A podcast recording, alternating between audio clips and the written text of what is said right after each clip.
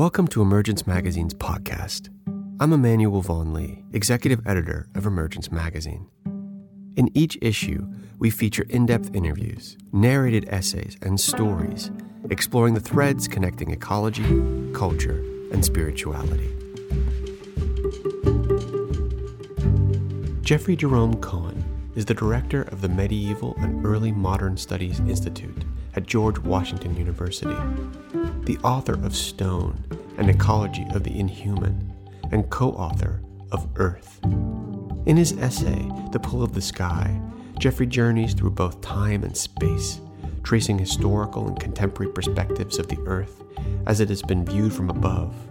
From medieval manuscripts to the first images of the Earth captured from space, he explores how, for thousands of years, humans have imagined what it would mean to see our planet from celestial heights, raising the question of how to reconcile our bounded lives with our longing for the cosmos.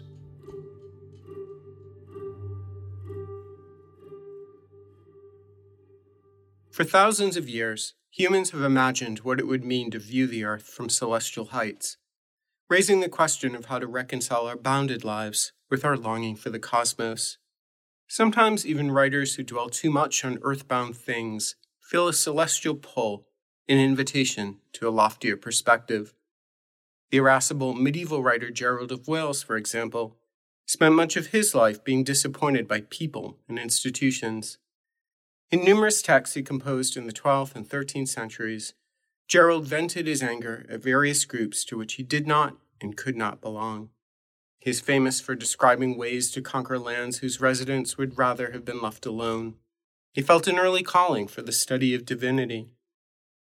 As a child, Gerald built cathedrals rather than castles out of sand. Earthly life was for him unquestionably the gift of a deity, active in a world that he had fashioned and loves. After he became a cleric, though, Gerald wrote frequently about the tribulations of travel, the barbarity of foreigners, and the petty rivalries of the English court. And yet he also at times felt a kind of magnetism from the heavens, an invitation to regard the world from a more elevated point of view, where the travails that weigh down everyday life might yield to a more capacious vista, disorienting in a productive way. Like most medieval writers, Gerald of Wales believed cosmic as well as divine forces to be at work above. He knew that our eyes are never content simply to search the ground beneath our feet or scan oceanic horizons. Humans look skyward because something in the heavens draws their vision and asks them to lift their heads, causing them to wonder what it could be like to be up there gazing down. Would the order of the world be revealed? In contemplating what energies animate the turbulent earth, Gerald recognized the tug that the firmament exerts, an irresistible attraction pulling all things skyward. As the light of the moon waxes, he wrote in his topography of Ireland, the oceans swell and surge. The same cosmic force ensures that the sap of trees rises. Marrow and the vital fluids of every creature begin to lift, drawn toward a destination never to be reached, but beckoning all the same. We feel this celestial allure in our very blood. For a medieval Christian, that pull might be the call of a place to be reached only after death. But the fact that our bodies remain earthbound never stopped writers across the ages from imagining what it would be like to yield to this extraterrestrial gravity, visit the sky, and behold a home now left behind, as if from afar. I am writing these lines in what the pilot describes as moderate turbulence in an airplane cruising at 35,000 feet. According to the map displayed in a panel on the seat in front of me, directly below this plane is an island called Nuku'alofa, a dot on the tectonic ridge just before the Pacific Ocean plunges to its deepest valleys. I cannot see the island because of the storm that is causing my seat to tremble and my laptop to shake. I am wondering here amongst the clouds what Gerald would have made of such modes of travel and the perspectives they afford. Mostly he journeyed by foot, horse, or ship, modes of transport that ensure you are always in the thick of things, too hot, cold, or wet, the plaything of the elements. Seated in a Boeing 787 that voyages every day the long route from Melbourne to Los Angeles, I'm wondering about Gerald of Wales. In describing the pull of the moon, didn't he also describe how the heavens beckon us towards the stormy atmosphere and beyond? To the moon, to Mars, to the edge of everything we know? Didn't he identify centuries ago the enduring urge to take to the sky and behold the earth from above? Gerald realized that some abiding force stirs us to look back upon the only home we have ever known as if we could depart he surely did not dream of machines that could accomplish such feats, technology that would enable us to respond by rising of cities, mountains, oceans, and islands, and hope to see them from above. But that did not mean that he wrote at a time that could not imagine a perspective that frames the earth from its outside. Above, looking down, human bustle rendered invisible, home become a dot. We are pulled upward by the sky, an irresistible counterforce to our attachment to the only habitation we know. The 14th century writer Geoffrey Chaucer offered a captivating vision of our planet as viewed from afar, defeating its gravitational hold through poetry. His narrative poem, Troilus and Criseyde, describes the globe as beheld from great distance, though the price of such a perspective is death the Trojan warrior Troilus perishes in battle and experiences the sudden soaring of his soul. Liberated from the bone and flesh that kept him earthbound, he rises swiftly through the atmosphere, past the shimmering stars, to arrive at the very edge of the cosmos. Here, his spirit experiences a stability and harmony impossible from below, where every view is from the vexed and messy middle of things. Levity takes on a double meaning a lightness that enables the spinning world to be glimpsed as distant home, and a mirth that comes from no longer feeling the heavy force of terrestrial attachment. When Troilus dies, writes Chaucer, his spirit rises beyond the turbulence of the known world. A heavenly melody fills his ears. He is overcome with bliss as he looks down upon this little spot of eartha that with the say and it is, this little spot of earth that is embraced by the sea. Everything that he has known, the turmoil that has been his life, as well as the matter of the poem, recedes far from view, diminished into a small but beautiful orb, land and ocean and lasting embrace. Troilus laughs at the heaviness he once felt laughs at the gravity that works on all who are bound to the earth, denied his capacious point of view. Celestial perspective has a way of making merely human concerns vanish. How could we have imagined the earth as round without envisioning ourselves above it, looking down? The curve of the globe is too vast otherwise. When our transportation is by way of feet, horse, or sail, we can see only arcs and hints, not spheres. In the Middle Ages, the impulse to imagine the sun and the moon as they rotate around the earth was also an invitation to envision what our home looks like when viewed from their skybound perspective. Along with this distant prospect comes a feeling. To inhabit a viewpoint outside and above the earth offers an escape from the difficulties of living there. For as long as humans have understood the earth as round, which is to say, pretty much throughout Western recorded history, we have also dreamt a perspective from which our home can be glimpsed from far above, often as a way of feeling less attachment to that complicated home. Medieval authors like Chaucer inherited one possible frame for that perspective from the Roman writer Cicero who described a dream that the statesman Scipio Africanus the Younger had in his youth. In the Middle Ages, this vision was available within a detailed commentary on the cosmos composed by Macrobius, who used its imagining of the earth from above to describe the shape, form, and expansiveness of the globe when beheld at great distance.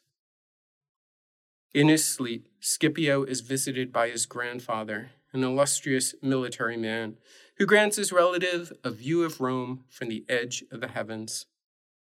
To the soundtrack of the planetary spheres, and surrounded by the shimmering Milky Way, Scipio peers down at the earth, become a radiant globe, his city almost nothing upon its surface. The world's various climates resolve into five bands two white polar ice fields, top and bottom, two temperate, inhabitable zones on either side of the equator, in a torrid band of desert dividing the northern and southern hemispheres. In medieval manuscript illustrations, this Macrobian Earth, as it is called, can resemble a small Jupiter, vivid with planetary stripes. When he awakens from his dream, Scipio is fortified with proper stoic contempt for worldly things.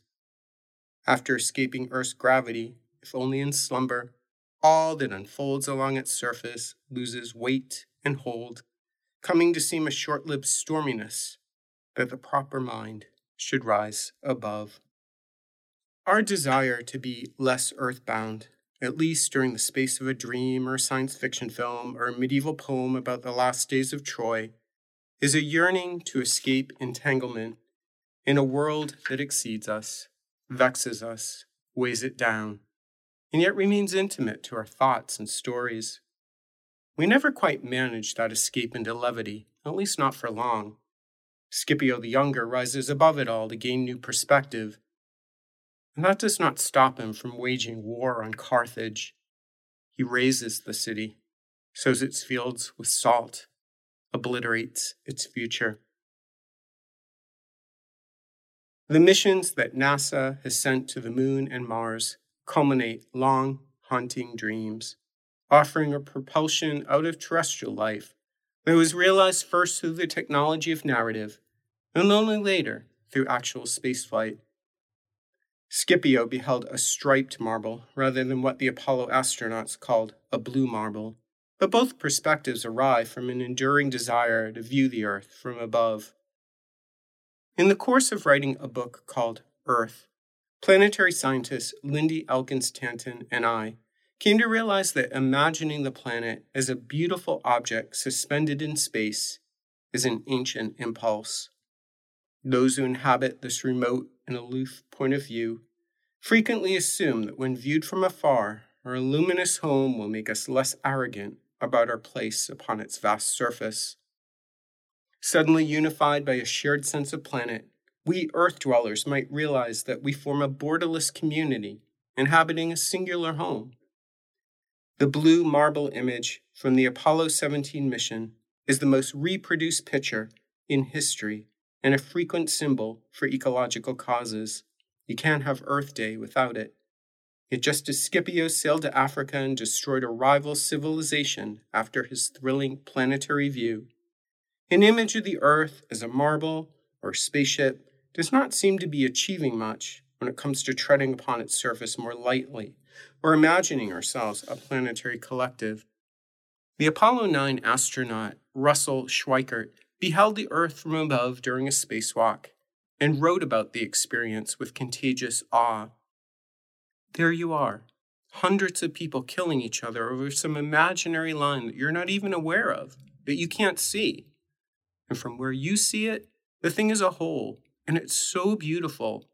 You wish you could take a person in each hand and say, Look, look at it from this perspective. Look at that.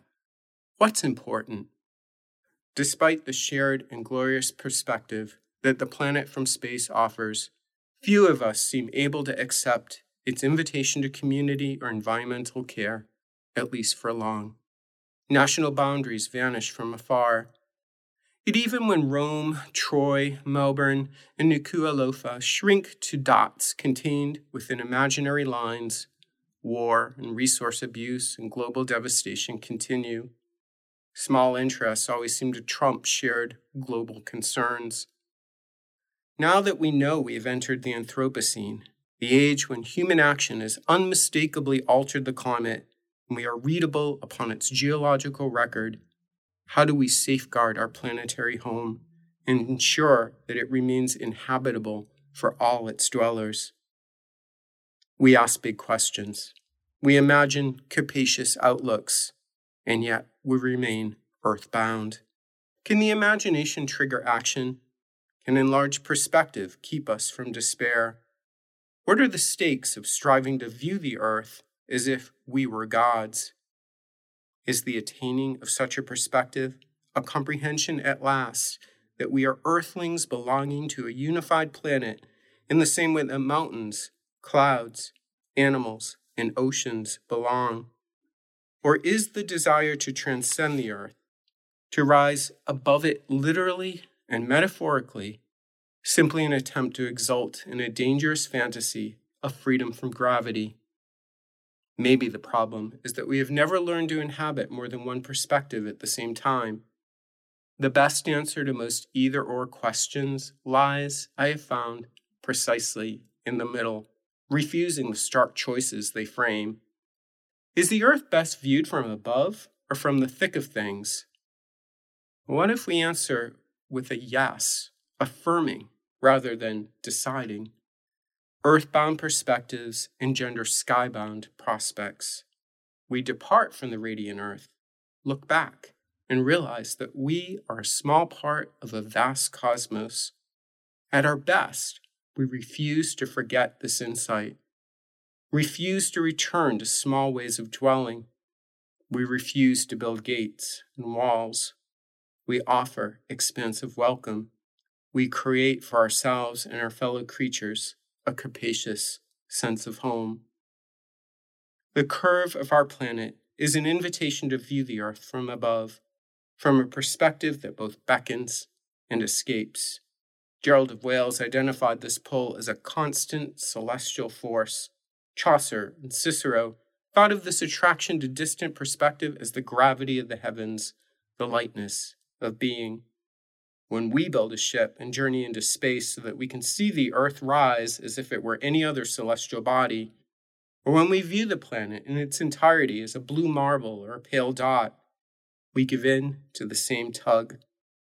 Perhaps the time will come when we can imagine ourselves journeying skyward without also giving up on the lived difficulties of this little spot of earth. Every flight touches ground again. I've almost arrived in Los Angeles. The North American shore is visible from my window now. The dawn is streaked with rose, orange, and red. The sun is just emerging through the smoke of unprecedented wildfires. These are not easy times to be earth dwellers. Every dreamer awakens to the world as it is, even as that dreamer also possesses a vision of a world that might be. Every perspective, no matter how distant, is earthbound, clasped by the disorienting force of the only home we will ever have.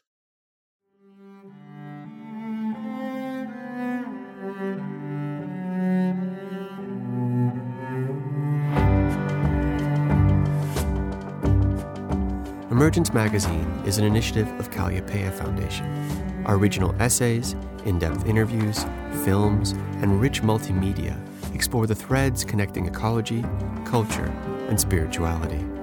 Our theme music is composed by H. Scott Salinas.